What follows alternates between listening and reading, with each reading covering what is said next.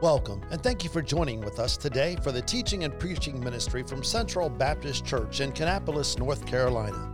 As Associate Pastor Barry Murray shares from the Bible how to live in a fallen world.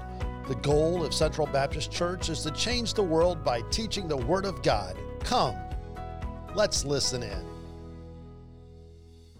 So we're going to be in the book of Zechariah. Zechariah, and those of you who are scholarly, that's the last book before Malachi, before Matthew. And if you didn't know where that's at in your Bibles, go to the anyhow New Testament, back up a book, and it's Zechariah chapter two, and we're going to be there this evening talking about that. And I know that you know that uh, now next Sunday it's going to be a ghost town in here in the morning because we're going to be a bunch of us at the beach, surfing and swimming and fishing and enjoying ourselves. Isn't that right, guys? Amen. There, the guy got the thumbs up. But uh, no, we're at the marriage retreat is next weekend, so pray for us that we get out there. Everybody get out there safely. And I know that Pat and Larry's marriage is struggling, and they're going, and they're coming to get some help. So, so we got you to help them out a little bit if we can. And I'm really kind of intimidated now because they've been married a lot longer than Andrew and I have been married. But anyhow, but we're gonna have a good time, and uh, we've got some old folks, we got some young folks. With that thought in mind, with the marriage retreat, I think I've told you the story before. And if I had, I apologize. But did you hear about the couple who were celebrating their 50th wedding anniversary? Zechariah chapter 2, by the way. And uh, as they're celebrating their 50th anniversary, of course, family threw a big shindig for them. They're having a big old get together. And the whole time, like in the middle of the room, the husband is sitting in a chair, just sobbing and mourning and moaning and groaning and just, he was definitely distraught. He, and everyone saw that. So finally, someone walked up to him, What is wrong with you? Why are you so uh, distraught. What's the matter with you? 50 years, you ought to be excited about being married that long to the same person. And he said, Well, 50 years ago, he said, my, her dad got a shotgun and told me either marry his daughter or go to jail for 50 years. And he said, Today I'd be a free man. So just telling you how it looks. Depends on how, how you want to see that. Let's stand on our feet this, this evening. Zechariah chapter 2, verse number 1. We're going to read the whole chapter this evening. I'm not going to dwell on every verse or whatnot tonight, but I want to give you some things I think would be inter- interesting, some things that are, are, are current, happening right now, and things that are yet to come in the future, and we'll jump into the message. Verse number 1 I lifted up my eyes again and looked, and behold, a man with a measuring line in his hand. Then said I, Whither goest thou? And he said unto me, To measure Jerusalem, to see what is the breadth thereof, and what is the length thereof. And behold, the angel that talked with me went forth, and another angel went out to meet him. I guess he was going to hold the other end of the line so he could measure it. And he said unto him, Run, speak thou to this young man, saying, Jerusalem shall be inhabited as towns without walls, for the multitude of men and cattle therein.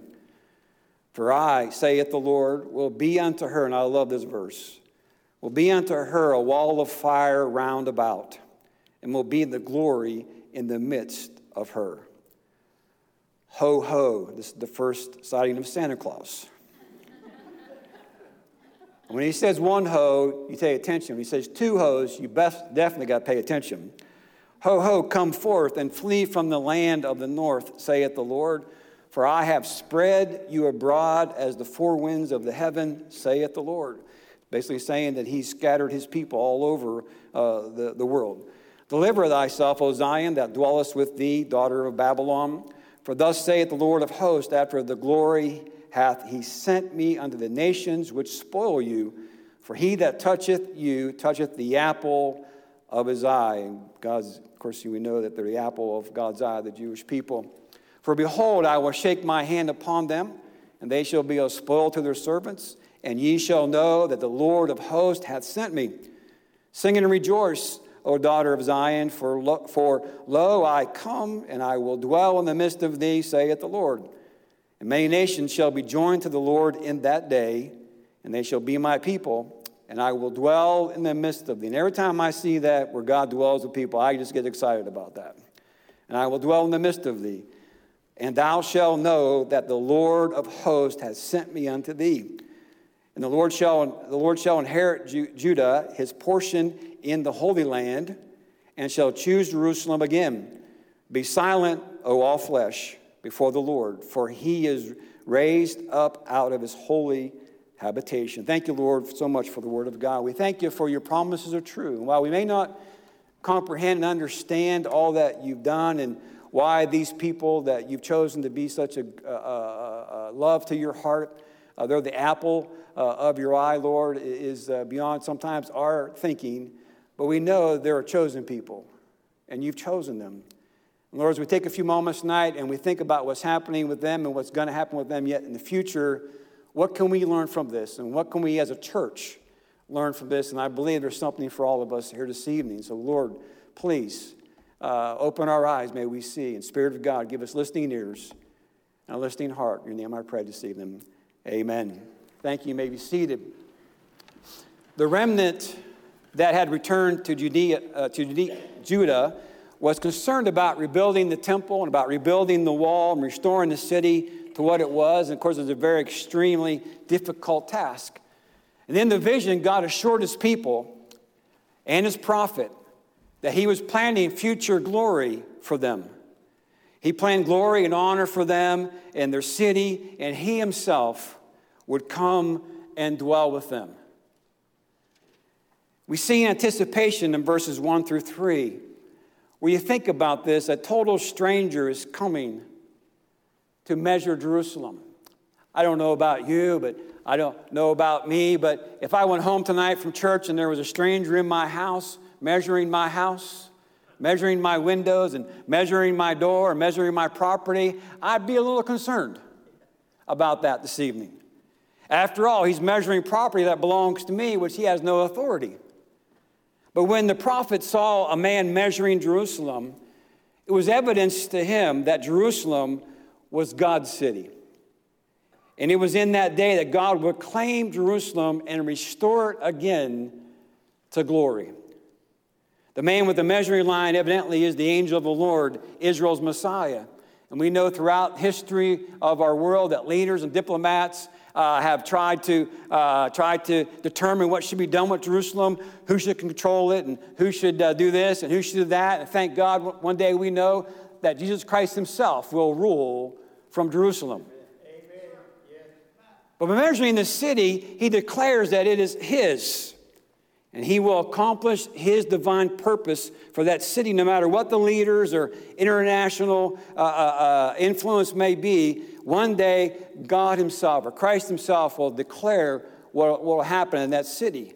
And we're seeing now what's happening. I want to bring this to you a little bit this evening, a little history and, and uh, about what's going on right now in, in uh, Israel and uh, whether it's the sign of what's going to happen in the end times. I don't know about that, but I do know this that there are people out to destroy, wipe Israel off the face of the earth.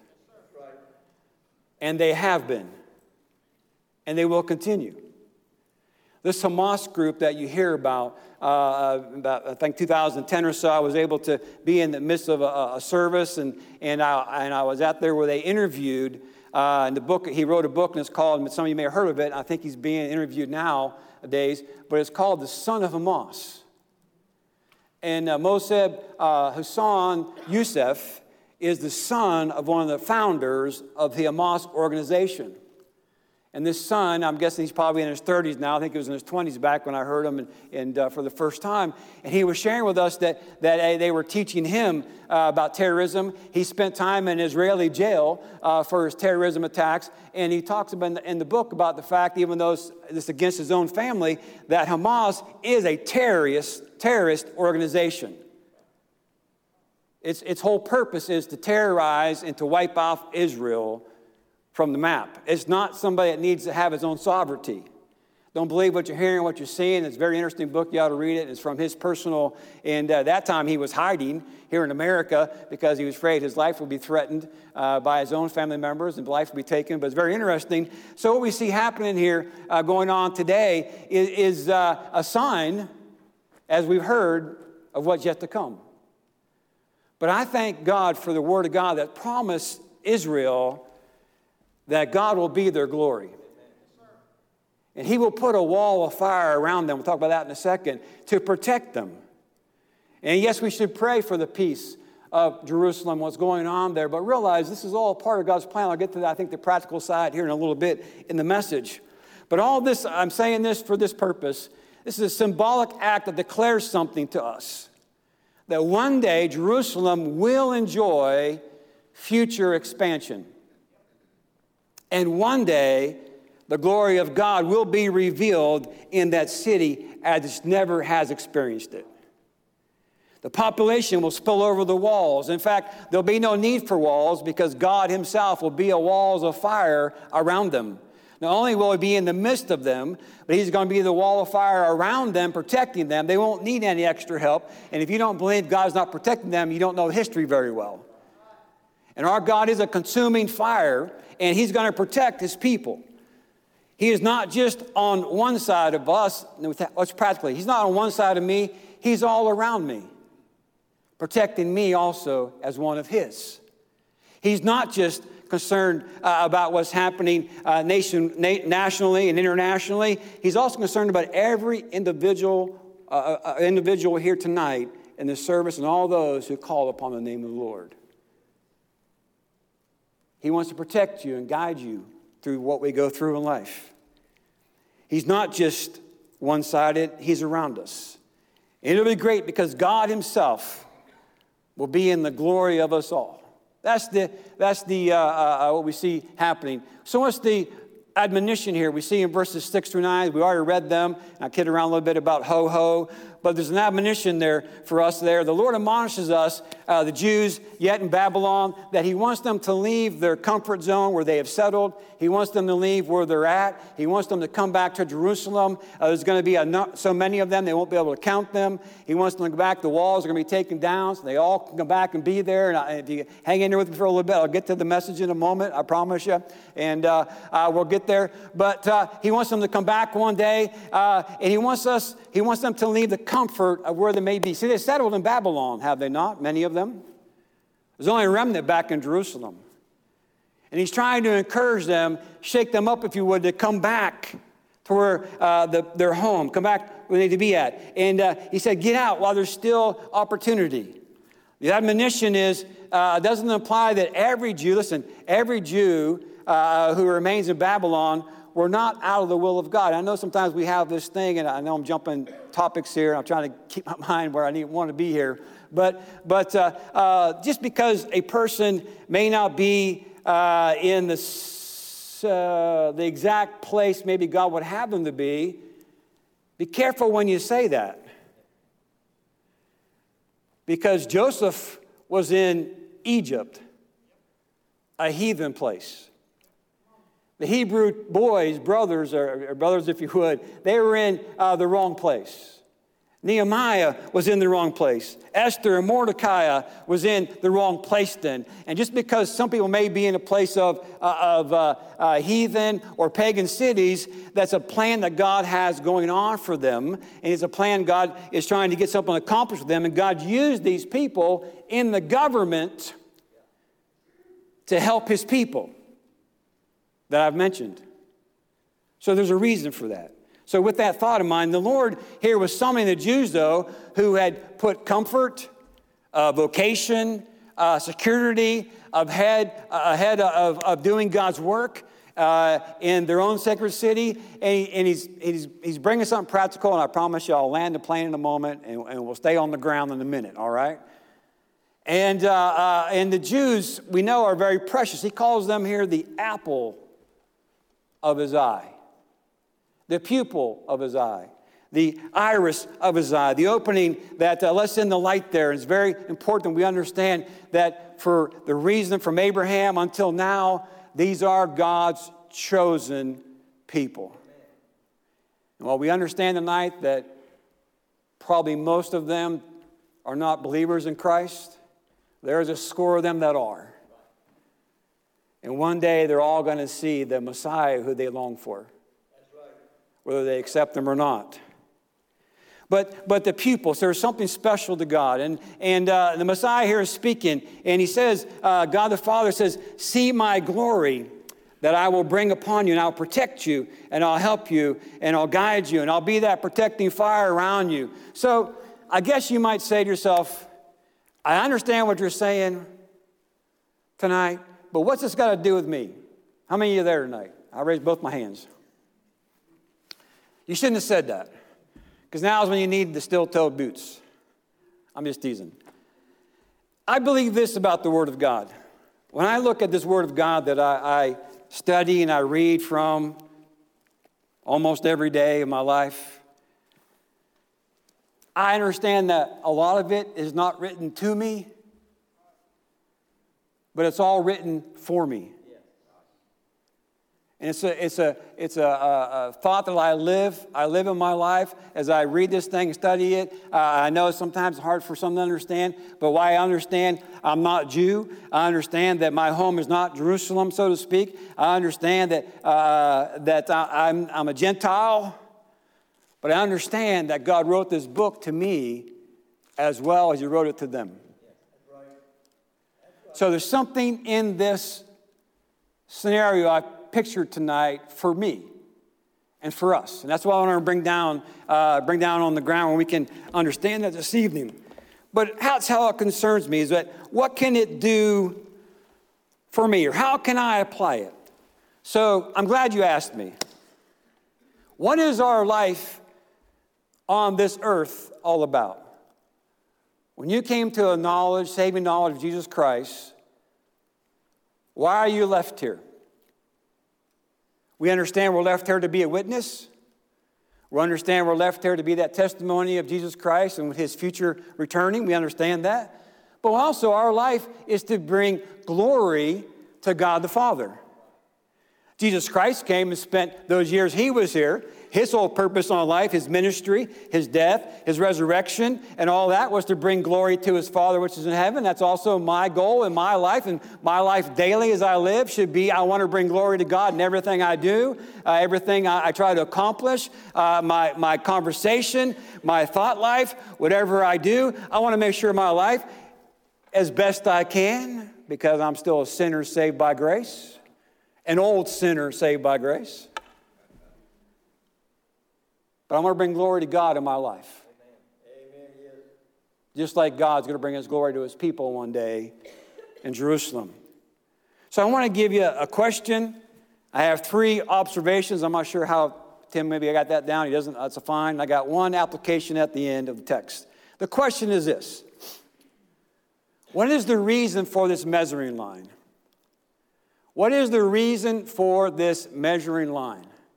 And I go all through Scripture and show you different, different Scripture about where there's a reed or a rod or a measuring line or a plumb line or all kinds of things in Scripture. I won't spend time to get them all tonight, but a few of them I want to talk about. We see in verse number one that the prophet said, I lifted up my eyes. He's visibly seeing this. And we say it, it uh, may be a vision. Zechariah uh, uh, was, a, was a visionary type of a, a prophet. Uh, his counterpart, Haggai, was more of a practical type of prophet, which I, I, I prefer. I like being practical, but sometimes when you're practical, you have no vision. And sometimes when you're visional, you have no practical side to you. And uh, but Haggai, I mean uh, Zechariah sees this, and with his God, he said, "Behold, a man with a measuring line." And when do you find God using a measuring line? It simply means, listen, church, that he's getting ready to do something. He's getting ready to move something. He's doing a survey of something that he's getting ready to accomplish. That's why the measuring line. He's, and Jeremiah references this as measuring the city of Jerusalem. Ezekiel uh, speaks about uh, this also about the vision that God brought to him about a measuring line. In Revelation talks about a reed uh, like unto a rod that the angel measured the temple of God uh, and the altar there for worship therein. And uh, I won't go into all that detail this evening, but that in Revelation is talking about the millennial kingdom or the millennial temple that's going to be built. So God's getting ready to do something. Now, listen, you know a survey sometimes can be like five years before they do anything. You ever been there?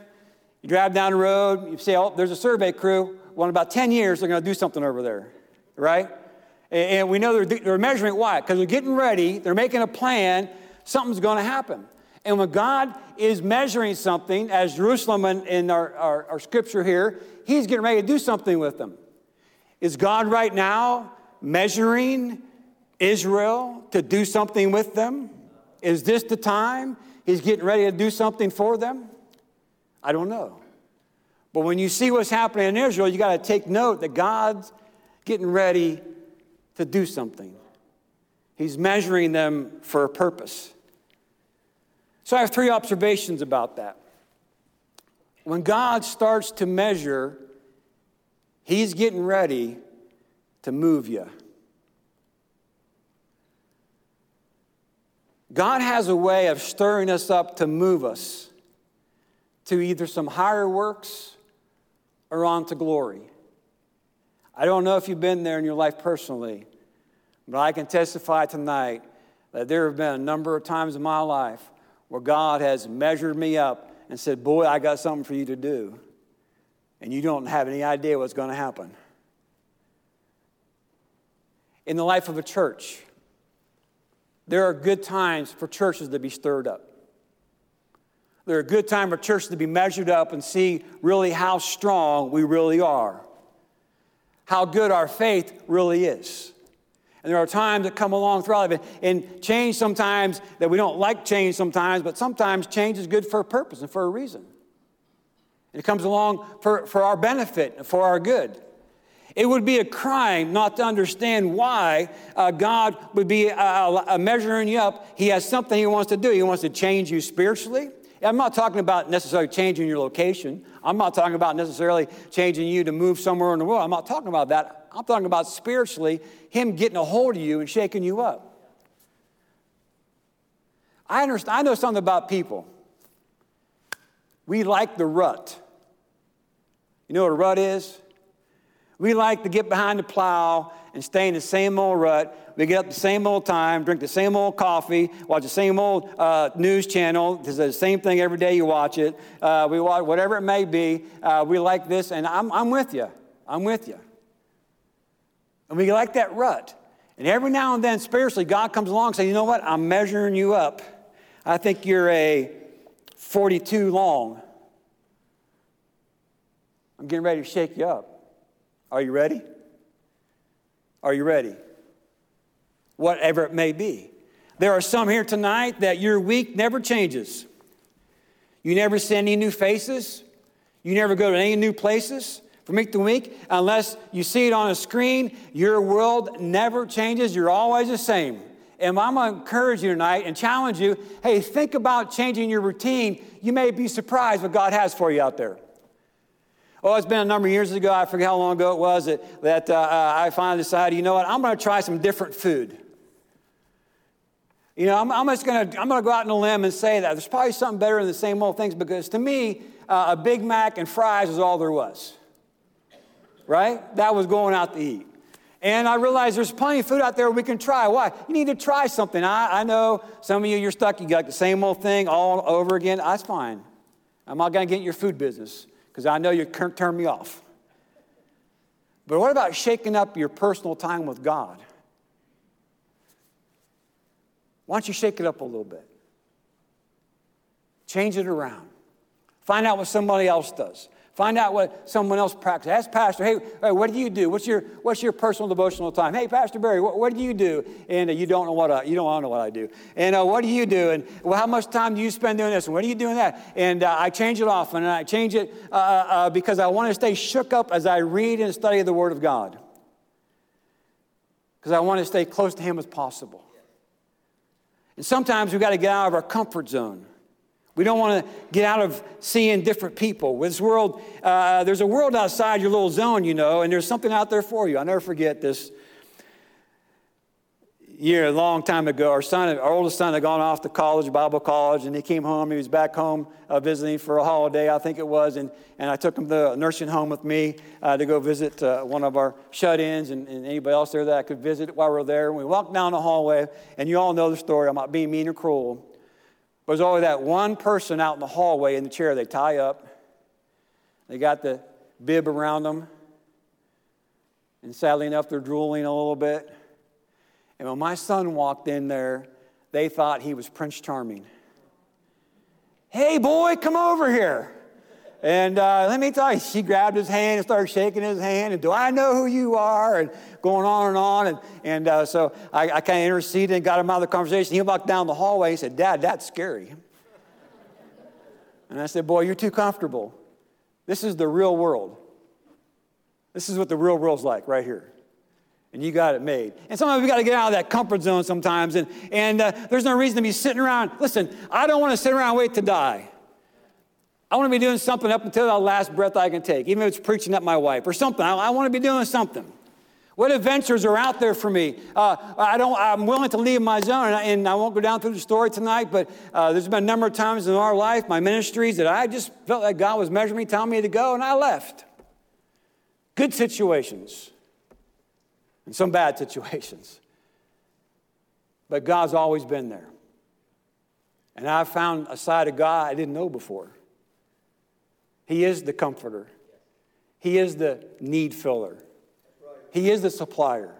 Because Barry got out of his comfort zone and said, He's measuring me up. I'm willing to go try something different and new. Uh, and God's measuring us. I believe with all my heart there is something that I can do for God until He calls me home. And I know you sit this evening and say, Well, Pastor Barry, you know, I'm, I'm 95 years old. I barely made it church tonight. I can barely get around. What can you do? You can pray. You can grab that prayer sheet. You can pray over that thing for somebody. You can write a note. I'll never forget this many years ago. we were, uh, I was in, working in a church in uh, uh, Kokomo, Indiana. It's a great place. Kokomo, Indiana. It's not the Kokomo where you go, go vacation. And in Kokomo, Indiana, I was out there and we had a lady that came on our bus. She was about, that time, she was 65. I thought that was old back then. Now I'm thinking that's not very old at all. And, uh, and she, said, uh, she said, Brother Barry, she said, I got to tell you something. Do you realize that this week I called 20 people and invited them to church and asked them they knew Jesus? I said, What? She said, Yeah, I got a phone book. Some of y'all know what a phone book is? That's where you keep numbers and addresses and people's phone numbers. She said, I got a, my phone book out, and this is back in a different day now. This is back in the 90s now, I understand. And she said, I called uh, people, and she lived in Peru, Indiana. She said, I called 20 people, and, uh, and I asked them, invited them to church, tried to witness to them, and uh, she said, Can you believe some of them hung up on me? She couldn't get out. She's crippled with a cane. We had to help her get up on the bus to come to church, but she was still trying to serve Jesus, even though she couldn't do everything she once did. What happened? She got shook up. She got measured up. She wanted to change her life and do something different. All this may be new to us, and you may have never been there before, but I believe there are times in our Christian life God measures us, He sizes us up. The second observation is this we don't like to be measured as Christians. We don't like to be measured. That's an observation. Uh, uh, many go as far as salvation. We're not willing to try to live a, a faith Christian life. We're not try, trying to live a life that serves God. And it is a decision. You make a decision to get saved. We make a decision, uh, all kinds of things. I want to talk about next weekend with the couples about making a decision to be married and making a decision who you fall in love with. I'll talk about that next week to them. I won't jump into that tonight. But we make a decision, and you and I make a conscious decision whether we're going to serve God or not. I don't want to be bothered. Don't, don't tell me what I should be doing. I'm not doing. I'm not going to do that. I'll leave it up to God. But we stand around waiting for God to change our lives. But if my newness of mind comes by the Word of God, I'm going to have to put that Word of God in me. I'm going to have to decide I'm going to do something about that. To put that Word in me that I can be new and be a new creature as the old things pass away and the new things come upon me. We think that uh, uh, I may have to suffer too much and give up too much. And Peter says in Peter, 1 Peter 4, yet if a man suffer as a Christian, uh, let him not be ashamed, but let him glorify God on his behalf. And, and I know, I'm going to be honest with you, I like just telling how it is to me, but there's not too many of us in this room right now that we really suffer too much. I don't know when the last time someone held a knife to your throat and said, Deny Christ or I'm going to slit your throat.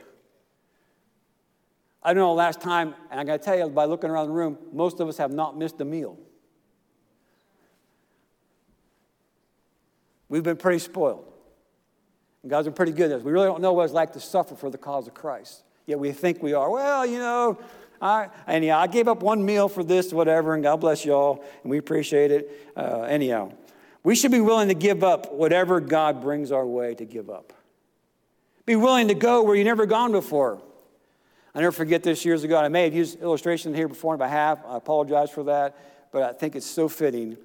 Uh, back in 1993, I went up to Walkertown, North Carolina, from South Carolina to go hear J. Harold Smith. Anybody know who that is? J. Harold Smith, he's the one that founded the church here that, that we're a part of right now, but he was pastor, he was evangelist, and uh, he was, it was a bus conference up there, and I took some of our workers up there uh, from down South Carolina, went up there for uh, the, the conference, and he spoke one night, and he preached. I mean, you all would have walked out. He preached for two hours. But I'm going to tell you what, it didn't feel like no two hours. I couldn't believe he was finished when he got done because I said, man, this has been, this has been quick. I looked at my watch. Oh, no, it's not quick at all.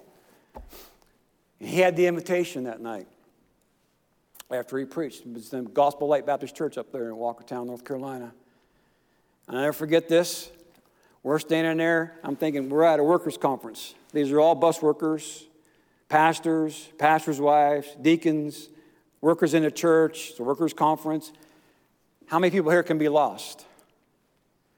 And before that night was over, there was 101 people got saved that night.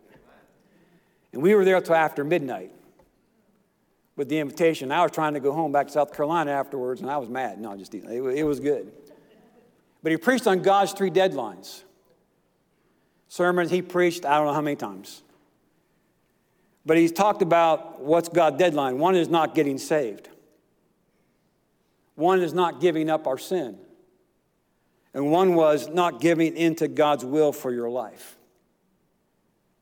And as he preached that night, I was there. I'm not just giving you some thing I read in the book. I was there. There was a pastor's wife got saved that night. There was some deacons that got saved that night. Thank the Lord. I'm trying to be funny there. Anyhow, there was uh, uh, people there, workers, and, and there was teenagers getting right, uh, uh teacher, teachers, get, uh, teens getting right with uh, their parents, and teens getting right with the church, and getting right with the youth pastors. Like, I'm thinking around, this is great, but I got to go home. Pretty soon can we stop this sometime? But it will go on and on and on. Because this preacher shook up some solid Christians and some lost people. He measured them up and he sized them up, and God moved. And they couldn't take it anymore. I thought about, uh, I think I mentioned this uh, last time I preached about, uh, was it Jonathan Edwards preaching that sermon, just reading the sermon, and those people feel like they were falling into hell as he was pre- reading his sermon. He read it in a monotone voice, and they were, thought they were falling the pits of hell. And uh, we don't like being changed. Number three, third observation is this you don't like being measured by God because you may have to get involved you may have to get involved in something. It's easy for me to, it's easy to understand why some stay away from serving in churches, but I have a hard time understanding why. Now, look, uh, I, don't, I know you, we all can't do everything. And I thank God, and uh, I mentioned this the other day in, in staff devotion, but I thank God for our pastor that understands that one person can't do it all. I know some of you have a hard time with that and, and, you'll come ask me questions about something over here, I have no idea what you're talking about because I'm, I'm not involved over there. And I thank God I'm not required to know what's going on over there. But that's all I'm talking about. What are you involved in? What are you doing for the Lord, for the church you're a member of, and where you're a part of? I never forget one person told me years ago that I will never serve the church again because a Christian hurt me. And I wanted to say, boo hoo. Because I've been in a long time, people, not on purpose, they hurt each other. We're insensitive. But, but we really don't like to be measured because we may have to get involved. We'd rather stand on the seashore. Uh, Moses, uh, you go ahead and cross the Red Sea, and I'll think about it. Right? That's who we are.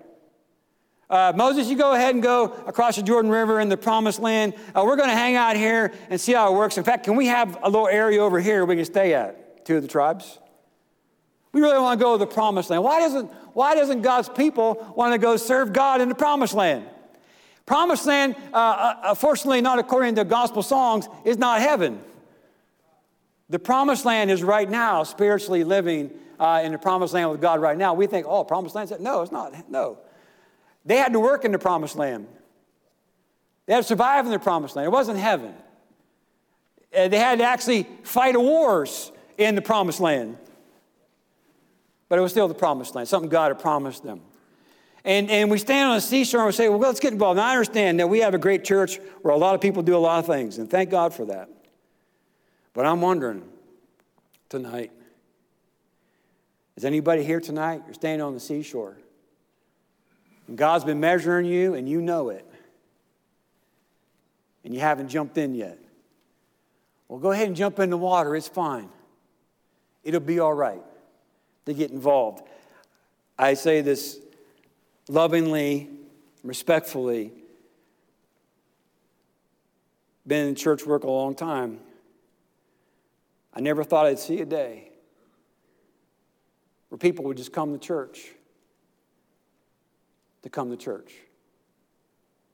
Not join, not get involved, not be a part of it.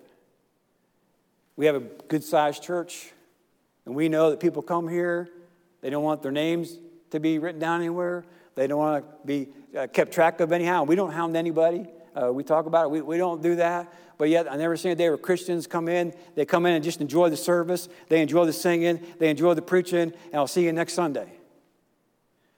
You're going to be awful bored when you get to heaven. That's all heaven's going to be all about singing, and praising, and worshiping God, worshiping Jesus. I know some, I know, I, I, won't go down that road tonight. I'll, I'll stay off that road tonight. We ought to be involved. I never forget, years ago when I was in college, I taught at our Christian high school a few classes. One of the classes I taught there was, uh was auto shop. We had an auto shop place there, and being my, my history of being an auto mechanic, they asked me if I would teach that class. And I said I would, and, and so I was going to college, uh, teaching there, plus working in my full time job in the afternoon and evening, uh, getting by. That's how people live, by the way. We work, right? That's how you get by in life, you work. And uh, I, took, I took it as an opportunity for me to be experienced about working with, with uh, teenagers, working in a high school, working in a field that I'm pretty sure I knew about, and then I took that. And in that, in that classroom, there was a, I would spend some time in the uh, in the book part of it, we part, spend an hour or so uh, in the book, and then we go out to the shop and do things. And I was a college student getting ready to train to go serve the Lord full time. And I believe, I, I guess I came a little too preachy to these boys. One of these boys, whose family was a great family in the church there, uh, uh, dad was a deacon and, and uh, just servants there, and he was a good kid, good ball player, good basketball player, hustle. He was a hustler. I like hustlers. I don't mean in a bad way. And he said, and he said, Mr. Murray, he said, I just think from the way you're talking, you think every one of us should be serving God with our lives. And I said, Why wouldn't you? You've had the best, you have the best opportunity in the world. I wish I had the opportunity that you have right here. You've been in Christian school your whole life. You go to one of the greatest churches at that time on the face of the earth. You got ministries galore happening. You got things happening. Why wouldn't you want? And you're light years ahead of me. I'm learning what you already know. He say, why wouldn't you? Well, I say, why wouldn't you? Today, that man's no longer a young man. He has grandkids. But he's now the principal of that Christian school that I taught in. Been there for I don't know how many years 25, 30 or something like that. He's been involved in that because I just challenged him why wouldn't you want to serve God? Why wouldn't you? Let me give the application and we're done. The application is this be willing to be measured in a direction you've never gone before. After, and, and I mean this this way, of talking to those people who you care about the most. And I'm being very practical and very pointed with this point tonight. But be willing to do something outside your comfort zone. I have a sermon I preached a long time ago. I may, I may warm it up one of these days, and it's called Star Trek Going Beyond Where You've Never Been Before. How many remember that? Back in the original good Star Trek days.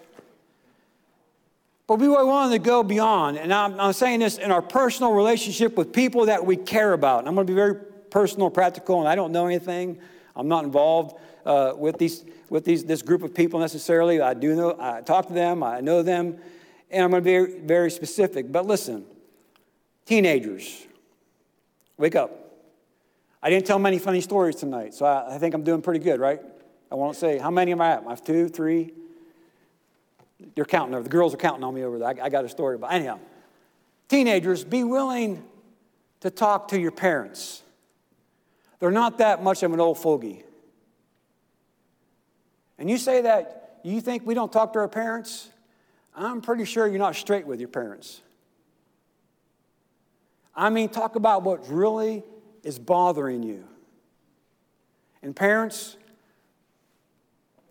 be willing to listen to what they're saying to you. Try to remember where you were at at that time in your life. Well, I'm sorry, I'm talking about going somewhere you've never gone before. Uh, uh, listen, I know teenagers that you think you know everything. I did the same thing when I was your age. I found out now at my age, I don't know anything. But listen, you'd be surprised what your parents might know.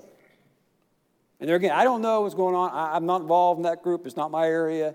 But I know young people have a hard time talking to old people, even their parents. And I wish I knew a way to fix this problem. Went out today at lunch with Andrew today, having lunch, and we're sitting there watching this two teen, uh, teenager and a mom and dad, and all three of them are on their phones. And I wish they would put the phones down and talk to each other. Because our family needs to communicate with each other. I'm not saying you don't text each other. I'm not saying you shouldn't do that. I'm not saying I'm not against phones. I, I do my share of all that. But man, we, we need to be talking to each other. We need to find out what's going Hey, teenager, whatever's hurting you, make sure you tell your mom and dad. And parent, sometimes we have to apologize to our kids for not listening like we should. Right? Sometimes we have to pull the authority card. Sometimes, hey, yeah, because I said so. Yeah, yeah I'm with you. I understand. But sometimes we got to what? Your teens are going through things that you never had to go through. And we need to hear them. And church, our young people need us to, to uh, accept them the way they are. They're not like you are. They're not like we are. And you young adults, hey, deal with us. This is who we are, right? And I know I'm on, I'm on pressing where I probably shouldn't be tonight, but I understand this is a big hurt. There, listen, why do I say that? Because there have been times in my life I wish I had a dad to go talk to. And I didn't have a dad to go talk to. I wish I had a dad I could have talked to about dating girls, but I didn't have one of those. I wish I had a dad I could have talked to about marriage and Hopefully, he talked me out of it, but I didn't have one. There's one. I didn't have one.